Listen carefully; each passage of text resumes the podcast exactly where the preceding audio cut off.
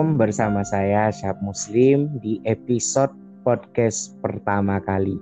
Episode pertama podcast saya yang berjudul Islam Asik enggak ya? Dan untuk episode pertama kali ini saya ditemani oleh sepupu saya sendiri yang bernama Naura Safira. Halo, Assalamualaikum. Waalaikumsalam warahmatullahi wabarakatuh. Nah, coba perkenalkan dirimu sepintas aja.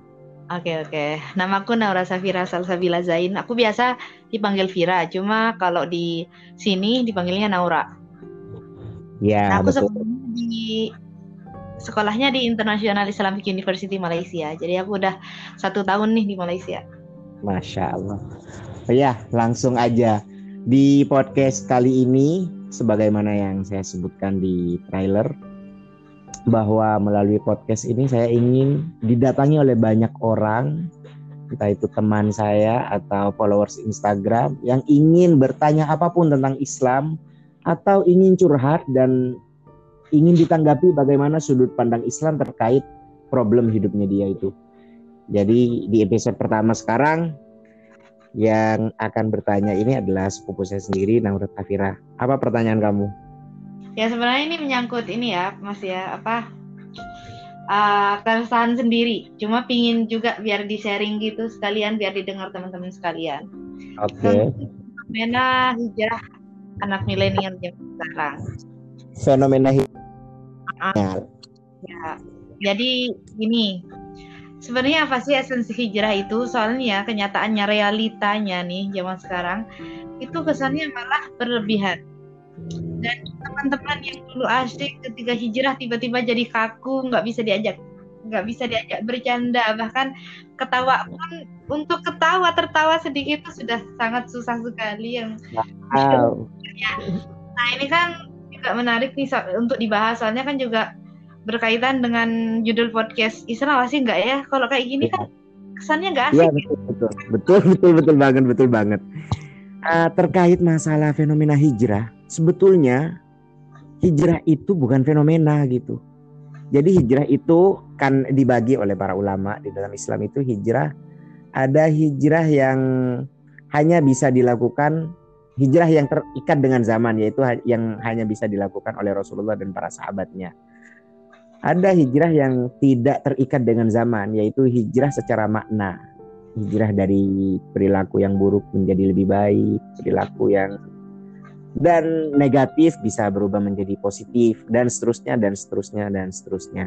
Nah, permasalahannya ketika hijrah tersebut di framing sebagai fenomena gitu, kadang dampaknya tidak sebaik yang harusnya terjadi gitu. Sebetulnya kita itu mau taat beragama, ya udah taat aja, nggak usah pakai embel-embel hijrah. Itu sih menurut aku. Karena hijrah hijrah yang ada saat ini kok justru memberi kesan yang kayak kurang baik gitu. Sekal ini saya nggak nggak men, mengeneralisir, saya tidak menghakimi. Bisa jadi ada yang beneran makin baik gitu. Tapi narasi yang timbul dari hijrah itu tidak selalu baik kok. Saya pikir permasalahan utamanya adalah ketika agama tidak diiringi dengan kemanusiaan, maka agama yang akan tampak ke permukaan adalah agama yang tidak akan bisa diterima oleh logika. Semakin taat justru semakin gak asik. Semakin dia taat dia semakin cemberut wajahnya, semakin sulit untuk tersenyum. Semakin dia rajin beribadah, semakin cinta pada agamanya, dia semakin rajin juga menghakimi orang lain dan merasa dirinya yang paling benar. Itu problemnya ketika tidak diiringi dengan kemanusiaan. Banyak sekali di hari ini itu orang yang mengaku dia semakin rajin beragama, ingin berubah, ingin taat, justru dia menanggalkan kebaikannya yang ada sebelumnya sebelum dia menjadi taat beragama. Iya, Yang awalnya perbedaannya Gimana? jauh ya, kayak perbedaannya itu jauh dan dari situ kesannya ada pemisahan antara sekarang tuh kayak karena akibat itu itu kesannya pengelompokan antara ini orang hijrah soleh dan orang nggak hijrah nggak soleh kayak gitu itu langsung Nah. kayak gitu kan Mm-mm. Sedangkan kebaik apa nilai takwa di dalam agama Islam itu tidak ditentukan dari cara berpenampilan atau cara bahkan tidak ditentukan oleh lifestyle kita. Takwa itu adalah sesuatu yang sangat ber sangat spiritual antara kita dengan Tuhan gitu dan sifatnya sangat privasi. Makanya Rasulullah ber, ketika menyebutkan tentang takwa itu Rasulullah berkata, "At-taqwa huna wa yushiru ila sadrihi syarif." Rasulullah berkata takwa itu di sini sambil menunjuk pada dadanya. Jadi takwa itu bukan ketika kita berubah penampilan, sekalipun berubah penampilan itu bisa jadi lebih baik. Takwa itu bukan kita bukan ketika kita semakin rajin hadir ke pengajian sekalipun hadir hadir ke pengajian itu baik. Takwa itu ada di dalam hati. Ketika yang dilahirkan oleh takwa itu adalah sesuatu yang tidak berdampak baik, maka perlu dipertanyakan apakah takwa itu seperti itu, atau apakah hijrah itu seperti itu. Padahal agama Islam itu mengajarkan kepada kita bahwa semakin beragama harusnya semakin asik gitu. Semakin beragama bisa bergaul dengan siapa pun harusnya. Bukan menjadi terkekang hanya mau bergabung dengan orang yang menurut dirinya baik seperti dirinya sendiri atau menurut dirinya soleh. Takwa tidak menghalangi kita atau bahkan hijrah tidak berhalang, menghalangi kita untuk berteman dengan siapa pun ketika pertemanan atau persaudaraan itu dibatasi oleh sekat kata hijrah. Saya pikir itu bullshit sih, itu bukan hijrah. Ya betul, setuju sih setuju. Soalnya justru kan dari situ kenyataannya malah berubahnya bukannya jadi lebih baik, malah sebaliknya kan kayak gitu kan. Nah, dan saya pikir juga permasalahannya ustadz-ustadz yang mengajak hijrah itu kenapa esensi hijrah yang mereka serukan adalah selalu yang berbentuk praktek ibadah gitu. Ibadah yang yang bersifat formal gitu. Kenapa harus selalu itu yang yang diserukan sebagai hijrah? Kenapa hijrah itu tidak tidak juga mencakup bagian dari moral bagian dari sosial Kenapa hijrah harus selalu tentang sholat, rajin ke masjid, menutup aurat? Kenapa selalu itu hijrah? Padahal uh, ibadah yang hanya yang kita lakukan, ibadah formal yang kita lakukan tanpa esensi moral, tanpa esensi kepedulian terhadap orang lain, itu nihil. Sebaik apa pun kamu sholat, kalau lidah kamu panjang terhadap orang lain, percuma juga. Bukankah tujuan sholat adalah mencegah kamu dari kemungkaran, dari kejahatan? Iya ya. Semakin jadi... kamu rajin berjemaah ke masjid, tapi kamu semakin semakin rajin ngatain orang yang nggak berjemaah, percuma dong kamu berjamaah ke masjid gitu. Ah paham paham. Jadi esensinya tuh kayak gini enggak sih? Kayak sekarang itu malah kebaikan dibatasi dengan ibadah formal yang seharusnya segala perbuatan baik itu adalah ibadah. Paham nggak? Iya betul. Jadi seharusnya hijrah itu mencakup segala kebaikan, bukan hanya ibadah formal, bukan hanya menutup aurat, hadir ke masjid, solawatan, pengajian, bukan hanya itu hijrah. Hijrah itu semakin kita peduli membantu teman kita, teman kita yang kesulitan, itu hijrah kalau kita mau peduli terhadap mereka. Teman kita yang mungkin sedang terpuruk, entah itu terpuruk dengan problem hidupnya atau bahkan terpuruk dalam dosa, semakin kita peduli terhadap mereka, teman kita teman-teman kita yang yang terpuruk dalam kecanduan narkotika, teman kita yang terjebak di dalam dunia malam, teman kita yang terjebak di dalam pergaulan yang tidak sehat. Bukan kita hakimi, justru ketika kita peduli terhadap mereka, kita care terhadap mereka, itu hijrah loh gitu. Paham nggak? Paham, paham. Jadi sebenarnya seharusnya hijrah sebenarnya seperti ini kan kayak gitu. Jadi mereka ini salah persepsi dalam memaknai kata hijrah itu sendiri. Dan itu menjadi hmm. refleksi pendakwah Indonesia sih seharusnya karena yeah. jangan salah anak milenialnya yang baru mau berbuat baik kan itu juga jadi refleksi lah untuk yeah. para juga kan paham. Mm -hmm. Ya mungkin Sekarang, soalnya itu gimana? Gimana? Ya mungkin cuma itu aja sih keresahanku soalnya uh, tentang anak-anak hijrah ini emang bener-bener membludak banget dan itu jadi apa ya ajang ajang untuk menjudge satu sama lain. Ya betul. Dan uh, saling menjudge gitu loh. Padahal, padahal saya selalu teringat pada satu hadis Nabi. Nabi Muhammad pernah ditanya oleh orang yang belum mengenal Islam, ditanya, "Bimada ataita?" Kamu bawa apa? Ketika Nabi Muhammad bilang, ah, "Saya ingin memperkenalkan agamaku." Orang itu menjawab, "Kamu kamu bawa apa melalui agama itu?" Rasulullah atau Nabi Muhammad itu menjawab, ah, "Antuh kanat bima wa tusulul arham wa tu'ammanat turuq wa tu'badallah wa tutrakul asnam." Kata Nabi Muhammad yang artinya ajaran yang aku bawa ini adalah bagaimana pertumpahan darah tidak terjadi. Bagaimana darah seseorang itu harus dihargai. Dan yang kedua, bagaimana persaudaraan bisa diikat. Uh, sosial bisa bisa menjalin kekompakan. Dan yang ketiga, bagaimana daerah, lorong, tempat bisa bisa mendatangkan keamanan. Bisa mendatangkan ketenangan. Baru yang terakhir Nabi Muhammad menyebutkan dan bagaimana caranya agar hanya menyembah kepada Allah dan meninggalkan sesembahan apa pun selain Allah. Padahal di dalam agama Islam perkara akidah atau menyembah Tuhan itu adalah hal yang paling dasar. Tapi kenapa Nabi Muhammad tidak memperkenalkan itu lebih dulu? Justru yang Nabi perkenalkan adalah bagaimana menghargai darah, jangan sampai ada pertumpahan, bagaimana uh, bisa menjalin hubungan sosial yang baik, kekompakan yang baik, persaudaraan yang baik, dan bagaimana mewujudkan keamanan di semua tempat. Kenapa itu yang lebih didahulukan oleh Nabi Muhammad?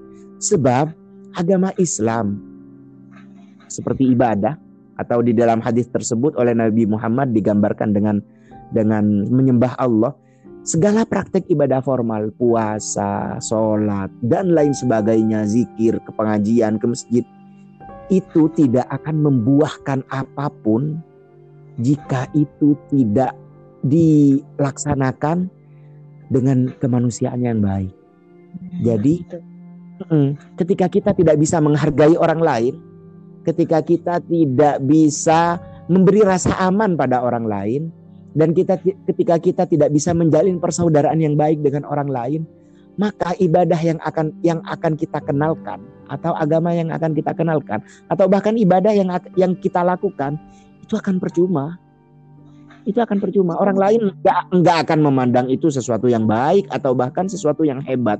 Hanya karena kamu rajin sholat, sujud di di musolamu, orang nggak akan kagum kalau kamu belum bisa peduli pada pada orang lain. Bagaimana Islam akan terlihat asik kalau orang-orangnya hanya seperti itu gitu yang dibahasanya. Ini boleh, ini nggak boleh.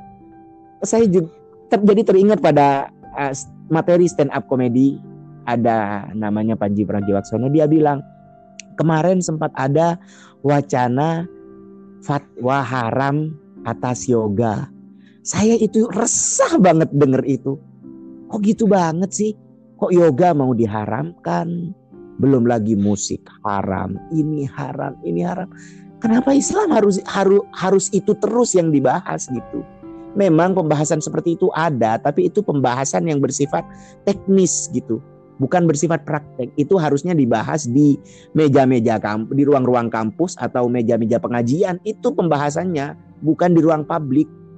Paham nggak? Hmm, paham, paham.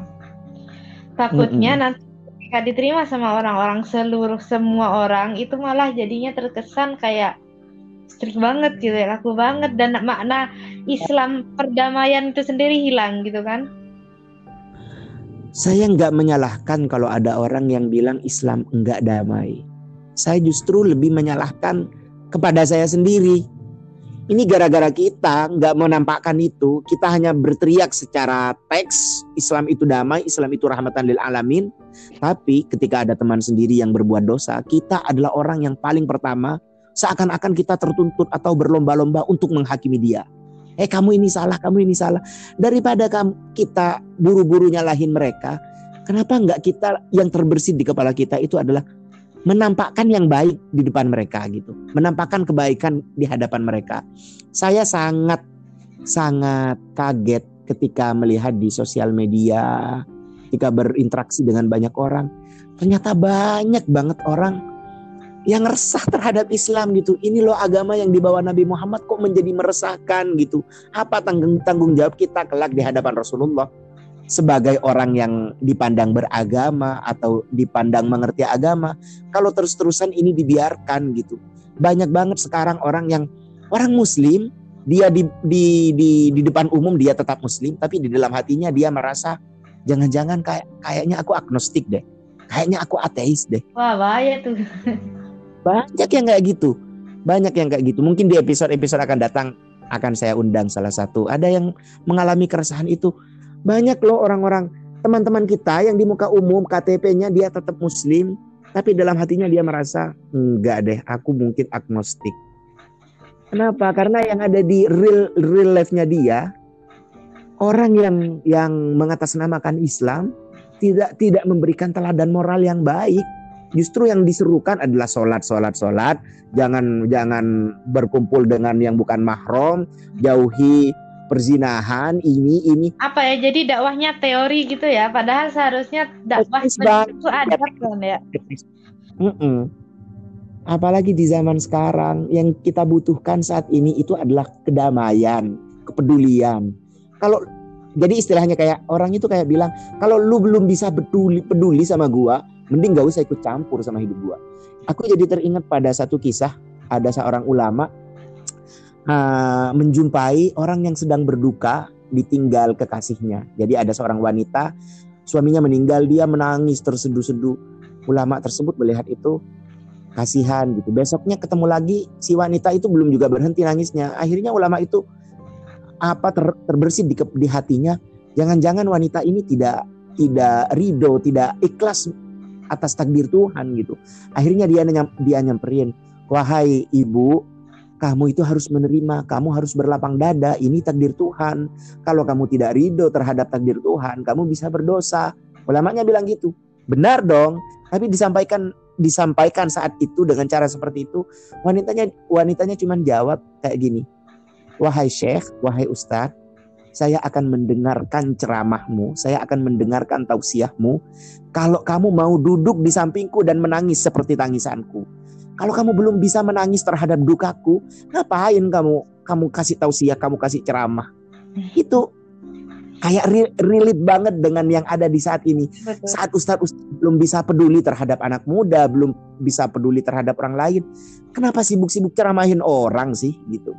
Hmm, iya sih benar, setuju. Gimana? Uh, terkait pertanyaan kamu apa sudah cukup jawabannya? Kayaknya ini durasi juga sih. ya, sudah sudah. Itu jadi bikin hmm. kita lebih mikir terbuka lagi ya. Soalnya ya tahulah sekarang di zaman kayak gini kan orang-orang sudah hmm. sering judgement dan sempit pikirannya. Jadi kita coba bikin tunjukkan Islam asyik itu kayak apa sih? Relate. Oke, okay, oke. Okay. Semoga bisa menebar. Ya udah dulu, udah dulu. Oke, mm oke. Okay, okay. Gimana? Ya, semoga bisa menebarkan keasikan di episode-episode selanjutnya. Ah, keasikan. Saya sih nggak muluk-muluk, didengarkan aja saya udah seneng. Terlepas mungkin ada yang pro atau kontra, tapi tujuan saya hanya ingin menyebarkan kebaikan itu aja sih. Ya udah dulu makasih banyak waktunya mau diajak bergabung ke podcast saya. Dan saya tutup aja ya. Wah. Ya, sampai jumpa di podcast episode-episode berikutnya. Wassalamualaikum warahmatullahi wabarakatuh. Waalaikumsalam warahmatullahi wabarakatuh.